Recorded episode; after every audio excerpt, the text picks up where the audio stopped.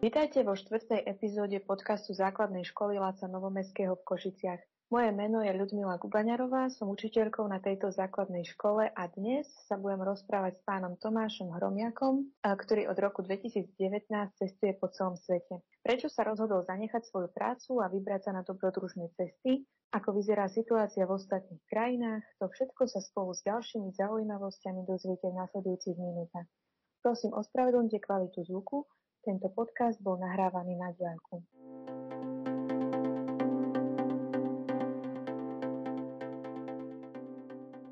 Pán Hromiak, vy ste sa v, v septembri v roku 2019 rozhodli vycestovať do Ázie. Čo vás k tomu viedlo? E, teda v prvom rade asi dobrý deň alebo večer. Um, no áno, cestujem teda od septembra 2019 a čo ma k tomu primelo, tak ono to nie je tak, ako si niektorí asi myslia, že to je nejaké rozhodnutie zo dňa na deň podstate ja som o niečom takom sníval, odkedy som bol dieťa. Teda v 2000, roku 2019 bola taká situácia, že som si povedal, že je na to asi najvhodnejšia doba, keďže všetko tomu nahrávalo, že môžem ísť. A tak som sa teda rozhodol, že pôjdem cestovať na, na rok. S tým teda, že začnem v Ázii, keďže prvý mesiac sa ku mne pridal môj bývalý kolega, e, Nemec, a teda on chcel ísť veľmi do Japonska, tak sme začali Japonskom a zvyšok, som, zvyšok cesty som si vlastne dotvoril podľa seba. No a teda prvý pol rok som strávil v Ázii, kde som sa potom presunul do Polynézie na, do krajiny menom Tonga, ktorú skoro teda nikto nepozná. A to bolo vlastne vtedy, keď sa zavreli všetky hranice a všetko sa vlastne vyplo. No a rozhodol som sa ostať tam, keďže tam koronavírus nebol až do minulého mesiaca Takže vlastne bolo pre mňa oveľa logickejšie, hlavne asi z psychologického hľadiska, keď som videl, čo sa deje doma, ostať tam. No a keď som sa odtiaľ dostal ďalej, tak som sa rozhodol to skúsiť. Teraz skúsil som cestovať ešte ďalej, keďže mi to prišlo ako super príležitosť vidieť svet trošku inými očami a hlavne e, vidieť niektoré miesta bez, bez iných turistov, čo mi osobne veľmi vyhovuje. No a teda prešlo 27 mesiacov a stále ešte som preč. No. Uh, vy ste aj spomínali, že ste kvôli tomu koronavírusu teda ostali tak dlhšie v tej krajine. Uh, mali ste ťažkosti s uh, cestovaním? No, áno, bol som na Tonge 222 dní, hm, ľahko zapamätateľné číslo. A, tak teda tam problém nebol, že nebolo veľmi kam ísť. Tá krajina vlastne, krajina Tonga má 100 tisíc obyvateľov a má veľkosť dokopy asi ako 1,5 Prahy, s tým, že je to rozložené na 170 ostrovoch, takže tam akože veľa toho vymýšľať sa nedalo. E, problém bol samozrejme potom odísť, keďže tým, že to je vlastne malá krajina a je naviazaná ekonomicky aj čo sa týka transportov a aj kultúry pomerne dosť na Nový Zéland, tak jediný let bol na Nový Zéland, ktorý vlastne bol úplne zatvorený a je zatvorený dodnes, e, čo sa týka turizmu. Takže som mohol odletieť jedine na Nový Zéland, kde som mal nejakých 24 hodín maximálne na prestup niekam inám, takže vlastne zo všetkých možností môj jediný spôsob, ako uniknúť, bol cez Nový Zéland do Los Angeles, kde opäť som musel dlho riešiť, či vlastne môžem vstúpiť, keďže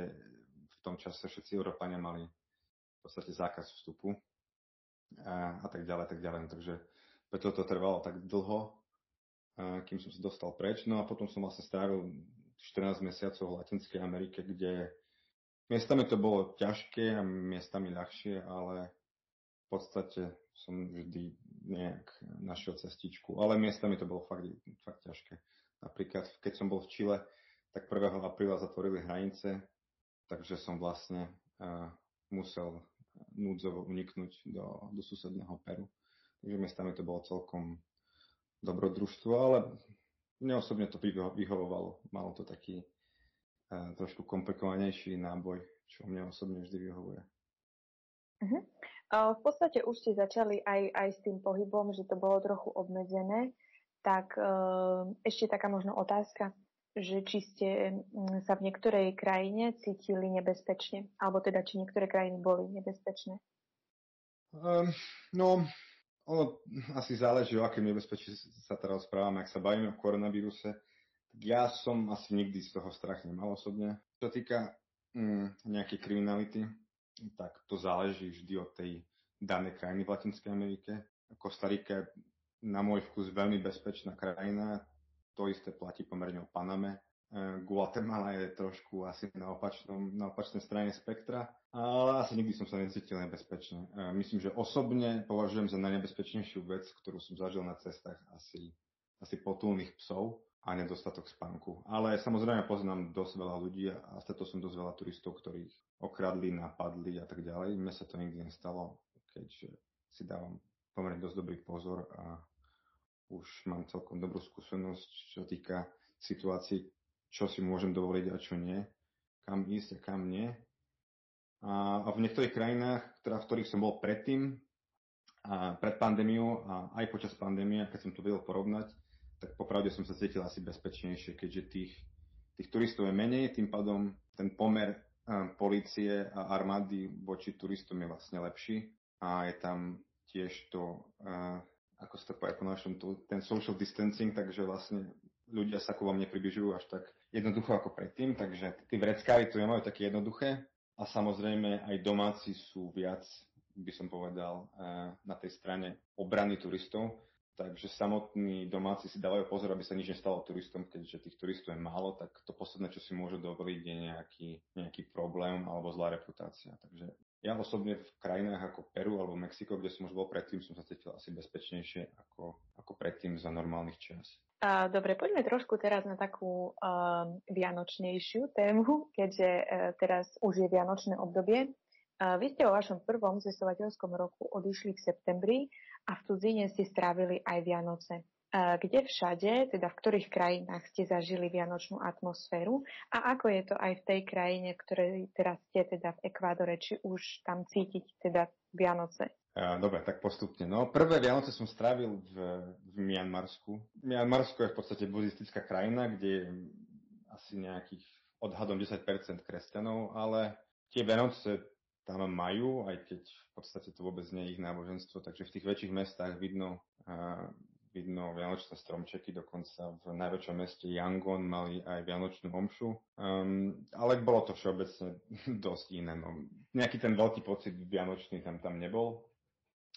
E, druhé Vianoce som strávil teda v Ekvádore, e, kde samozrejme tým, že to je kresťanská krajina, tie Vianoce sú silnejšie a teda strávil som Vianočnú večeru s, s ekvadorskou rodinou, čo bolo celkom super. No a teda v tom Ekvadore som bol pred rokom, nie teraz. Teraz naposledy som bol v Guatemale. Teda momentálne som v Spojených štátoch, som sa presunul. A v Guatemala je to cítiť dosť. Teda tam už mesiac sú rozvešané svetla a postavené stromčeky všade. A je to teda cítiť, hraje sa vianočná hudba všade. E, Guatemala je historicky katolická krajina, to je tak na okraj, ale tým, že katolická odnož kresťanstva je tam spájaná s, s, so španielským, so španielskou nadvládou a s, v podstate so zabíjaním a s, s tým kolonializmom, tak posledných 50 až 100 rokov v podstate začína prevládať evangelizmus, to je taký rozdiel aj proti Mexiku. No a ten evangelizmus tým, že vlastne je poškvrnený historicky, je aj lákavejší pre mnohých ľudí tým, že že omše vyzerajú úplne inak, vyzerá to ako nejaké koncerty. A takže vlastne teraz tam počuť v tých dedinách koncert vianočný každý večer. Ale nie je to taký štýl ako u nás, je to niekedy rock, alebo aj proste akože moderná hudba. Takže tam je to vidno dosť. No. A tu v Spojených štátoch samozrejme je to taký ten úplný gíč, presne ako eh, vidno vo filmoch, čiže všade stromčeky, všade svetla, všade hudba, všade reklamy na Coca-Colu a na Santu a tak ďalej, takže to je presne to, ako vo filmoch to je.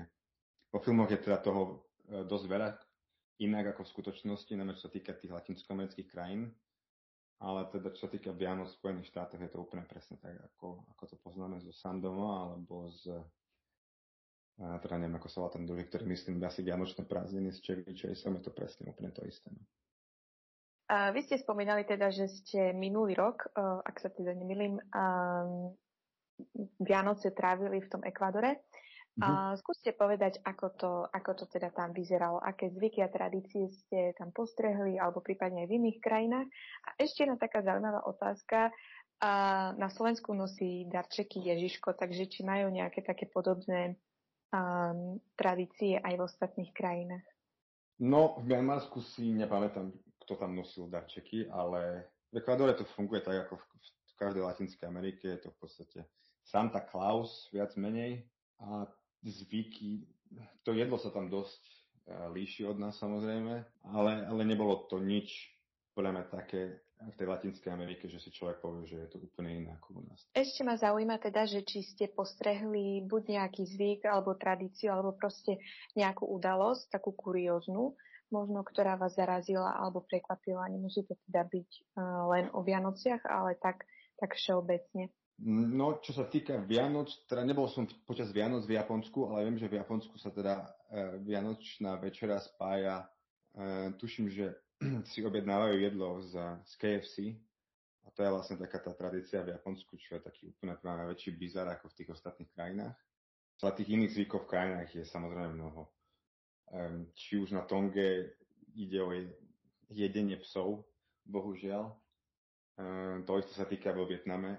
Akurát vo Vietname jedia teda psov v druhej polovici mesiaca, keď jedia, pretože v prvej polovici to prináša nešťastie. Vy ste uh, navštevovali našu školu a v čom vás uh, naša škola ovplyvnila? A pamätáte si na nejaké školské zážitky, či už vianočné, alebo také, uh, také obyčajné, ktoré, uh, ktoré vám utkveli v pamäti a na ktoré si rád spomínate? V prvom rade ja veľký fanúšik Vianoc teda nie som, asi ani žiadnych sviatkov. Um, hlavne potom, čo som videl tie, tie zvyky inde, väčšinou ako sa trávia u nás sviatky, či už ide Veľkú noc, ide o Veľkú noc Vianoce, alebo teda niečo, čo bolo nedávno o vše, Deň všech svetých. Na môj vkus to je asi príliš depresívne u nás, aj s tým počasím. E, čiže napríklad teraz viem, určite porovnať viem viac Deň všech svetých, ktorých som teraz zažil v Guatemala a teda tam je to skôr oslavné, pije sa, je to všetko farebné. V Guatemala je zvykom púšťať aj obrovské, obrovských šarkanov. V tom sa aj súťaží, teda kto má najlepšie najlepší dizajn, koho Sharkan vydrží najdlhšie letieť, je tam živá hudba, všetko je to vlastne taká prezentácia farieb, čo keď porovnám s nami, kde je to vlastne taká manifestácia depresie na, na cintorinoch, tak určite u mňa vyťazí tá guatemalská verzia. Na čo, na, na čo si spomínam teda na základnej škole Vianoce, tak asi na tuším, že keď som bol 7 bolo, alebo 6, tak bolo strašne veľa snehu. To bolo e, niečo, čo si určite pamätám a čo mi teda vôbec nechyba. A ako ma ovplyvnila škola, no tak čo ja viem. A asi najviac ma ovplyvnilo samozrejme e, aj to, že teda som bol na základnej škole, kde učila aj moja mama. Čo ešte samozrejme bolo super a čo by som odporúčal určite všetkým e, deťom teraz na základnej škole, a čo mi pomohlo aj pri cestovaní, aj v budúcnosti, bolo to, že Novomestského teda dva malo vždy e, veľmi kvalitnú výučbu cudzích jazykov a teda dalo mi to super základ do budúcnosti, pretože bez toho sa cestovať alebo pracovať v zahraničí teda určite nedá. A asi, asi to považujem cudzie jazyky za absolútne najdôležitejšiu vec vo vzdelaní momentálne. Takže ja osobne som chodil na angličtinu a nemčinu. A samozrejme som v tom pokračoval ďalej. A Myslím, že to je úplne asi najpodstatnejšie. Ešte taká otázka, keď už sme teda pri jazykoch, um, že či sa učíte aj pár fráz uh, z domáceho jazyka, alebo vám uh, v podstate stačí angličtina? Mm, v Ázii je to s angličtinou celkom fajn. Um, Nemčinu som teda na cestách nevyužil asi vôbec. Tá je skôr uh, vhodnejšia v Európe tá je, tá je vlastne super um, v kombinácii s angličtinou u nás. Um, vždy sa snažím učiť uh, niektoré frázy, áno. A španielsky som sa vlastne za posledných 14 mesiacov naučil celkom slušne. V Guatemala som sa vždy snažil naučiť niečo aj z lokálneho jazyka. Majú tam 21 majských jazykov, ktoré sú vlastne tzv. predkolumbovské a je to niečo úplne iné. A vždy, keď som sa naučil niektoré frázy, tak to v úvodzovkách otváralo dvere a, alebo srdcia to môžem nazvať. Ľudia hneď pochopili, že nie som tzv. gringo, čím oni označujú tých cudzincov, ktorí sú trošku naivní a cestujú tak, ako keby boli doma. Um, vy ste spomínali na začiatku, že ste začínali cestovať uh, s kolegom. Keby ste to vedeli, alebo teda keď to viete porovnať, čo je lepšie, cestovať sám alebo v dvojici, respektíve v skupine? A ešte, že či ste sa v niektorej krajine stratili? Podľa mňa osobne, ak sa jedná o v úvodzovkách civilizovanú krajinu, ako je napríklad, neviem, Nemecko, Francúzsko, Japonsko, asi je lepšie cestovať s niekým, pretože tí domáci ľudia sú aj tak zvyknutí na turistov a pre nich ste len ďalší cudzinec, takže má v podstate úplne jedno, že ste tam. Takže je to asi lepšie byť s niekým. V krajinách ako je Guatemala, Peru, Tonga alebo Indonézia som bol teraz sám väčšinou.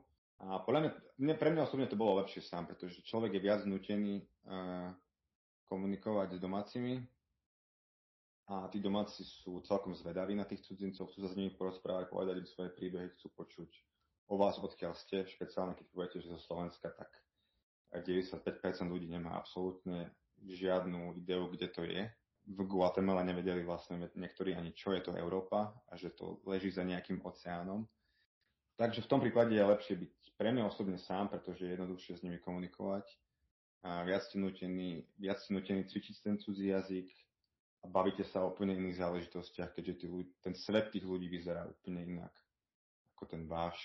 Takže v Guatemala som narazil na nespočet ľudí, ktorí napríklad pracovali kedysi ilegálne v Amerike a teda 7 dní išli púšťou, aby hm, prešli na druhú stranu hraníc a, a teda a tak ďalej a tie príbehy sú proste, je to úplne, úplne iný svet ako ten náš, takže v tom je v tom super. Keď niekto ide do Francúzska a sa baví s domácimi, tak vlastne tí ľudia žijú väčšinou, by som povedal, život ako my.